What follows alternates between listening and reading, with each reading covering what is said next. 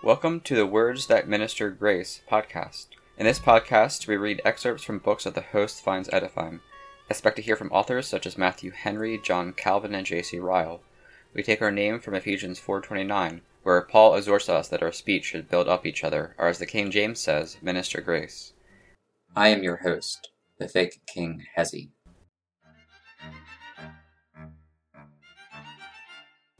In this episode, we continue our reading of Calvin's Institutes, Book 2, Chapter 8. We'll be reading sections 25 through 27, wrapping up Calvin's discussion on the Third Commandment Thou shalt not take the name of the Lord thy God in vain. 25. The name of God is vulgarized and vilified when used in oaths, which, though true, are superfluous. This, too, is to take his name in vain. Wherefore, it is not sufficient to abstain from perjury, unless we, at the same time, remember that an oath is not appointed or allowed for passion or pleasure, but for necessity, and that, therefore, a licentious use is made of it by him who uses it on any other than necessary occasions. Moreover, no case of necessity can be pretended, unless where some purpose of religion or charity is to be served. In this matter, Great sin is committed in the present day, sin the more intolerable in this, that its frequency has made it cease to be regarded as a fault, though it certainly is not accounted trivial before the judgment seat of God.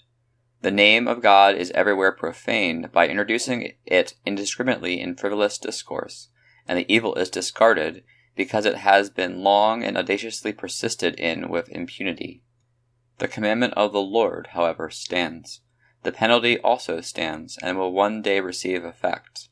Special vengeance will be executed on those who have taken the name of God in vain.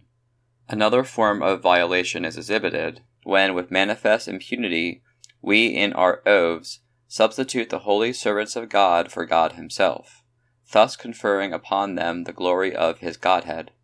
It is not without cause the Lord has, by a special commandment, required us to swear by His name and by a special prohibition forbidden us to swear by other gods. The Apostle gives a clear attestation to the same effect when he says that men verily swear by the greater, but that when God made promise to Abraham because he could swear by no greater, he sware by himself. Hebrews 6 16 13. 26. The Anabaptists, not content with this moderate use of oaths, condemn all, without exception, on the ground of our Saviour's general prohibition, I swear unto you, swear not at all. Let your speech be yea, yea, nay, nay, for whatsoever is more than these cometh of evil. Matthew 5:34, James 5:12. In this way, they inconsiderately make a stumbling stone of Christ, setting him in opposition to the Father, as if he had descended into the world to annul his decrees. In the law, the Almighty not only permits an oath as a thing that is lawful, this were amply sufficient, but in case of necessity actually commands it. Exodus 22:11. Christ again declares that he and his Father are one, that he only delivers what was commanded of his Father, that his doctrine is not his own, but his that sent him. John 10:18, 30, 17, 16. What then? Will they make God contradict himself? By approving and commanding at one time what he afterwards prohibits and condemns? But as there is some difficulty in what our Saviour says on the subject of swearing, it may be proper to consider it a little. Here, however, we shall never arrive at the true meaning, unless we attend to the design of Christ and the subject of which he is treating. His purpose was neither to relax nor to curtail the law, but to restore the true and genuine meaning, which had been greatly corrupted by the false glosses of the scribes and Pharisees. If we attend to this, we shall not suppose that Christ condemned all oaths, but those that only which transgress the rule of the law. It is evident from these oaths themselves that the people were accustomed to think it enough if they avoided perjury, whereas the law prohibits not perjury merely, but also vain and superfluous oaths.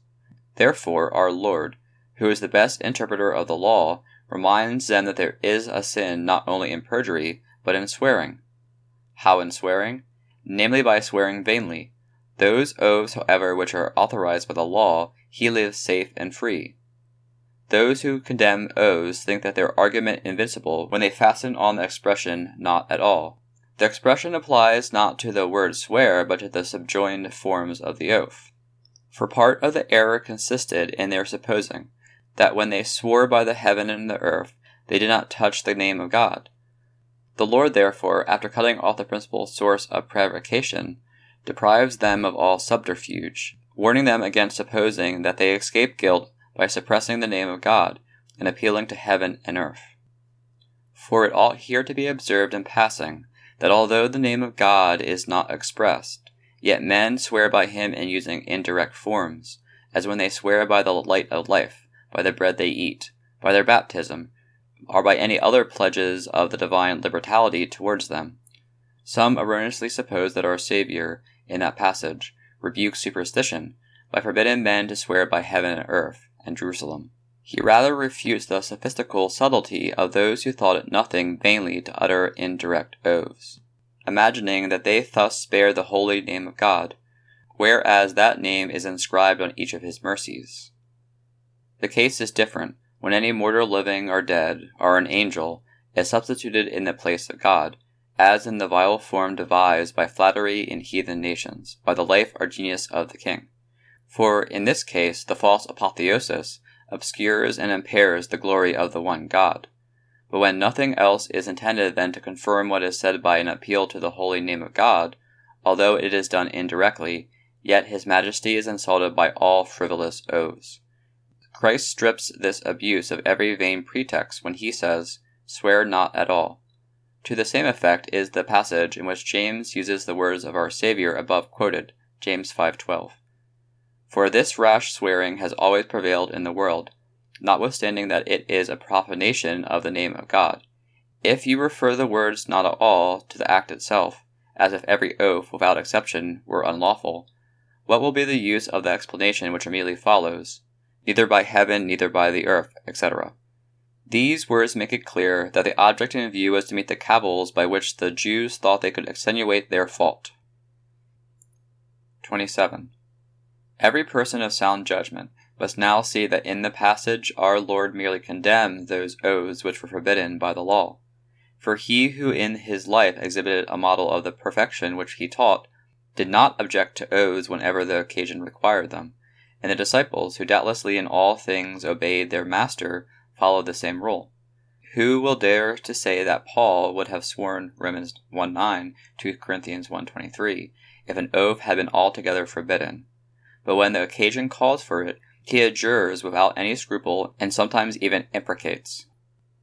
The question, however, is not yet disposed of, for some think that the only oaths exempted from the prohibition are public oaths, such as those which are administered to us by the magistrate, are independent states employing in ratifying treaties, are the people take when they swear allegiance to their sovereign, are the soldier in the case of the military oath, and others of a similar description.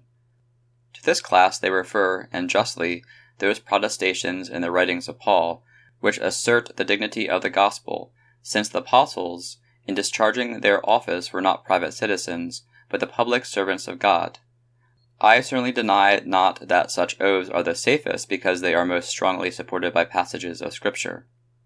The magistrate is enjoined in a doubtful manner to put the witness upon oath, and he in his turn to answer upon oath. And an apostle says that in this way there is an end of all strife. Hebrews 6:16. In this commandment both parties are fully approved. Nay, we may observe that among the ancient heathens a public and solemn oath was held in great reverence while those common oaths which were indiscriminately used were in little or no estimation, as if they thought that in regard to them the deity did not interpose. Private oaths used soberly, sacredly, and reverently on necessary occasion, it were perilous to condemn, supported as they are by reason and example. For if private citizens are permitted, in a grave and serious matter, to appeal to God as a judge, much more may they appeal to him as a witness. Your brother charges you with perfidy. You, as bound by the duties of charity, labor to clear yourself from the charge. He will on no account be satisfied.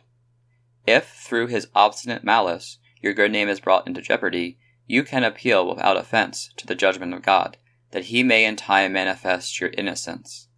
If the terms are weighed, it will be found that it is a less matter to call upon him to be witness, and I therefore see not how it can be called unlawful to do so. And there is no want of examples. If it is pretended that the oath which Abraham and Isaac made with Abimelech was of public nature, that by which Jacob and Laban bound themselves in mutual league was private. Boaz, though a private man, confirmed his promise of marriage to Ruth in the same way. Obadiah, too, a just man and one that feared God, though a private individual, in seeking to persuade Elijah, asseverates with an oath. I hold, therefore, that there is no better rule than so to regulate our oaths, that they shall neither be rash, frivolous, promiscuous, nor passionate, but be made to serve a just necessity. In other words, to vindicate the glory of God, or promote the edification of a brother. This is the end of the commandment. Thanks for listening. In the show notes, you can find contact information and a link to the text from today. Remember to heed Paul when he says in Ephesians 4:29 to let no corrupt communication proceed out of your mouth, but that which is good to the use of edifying, that it may minister grace unto the hearers.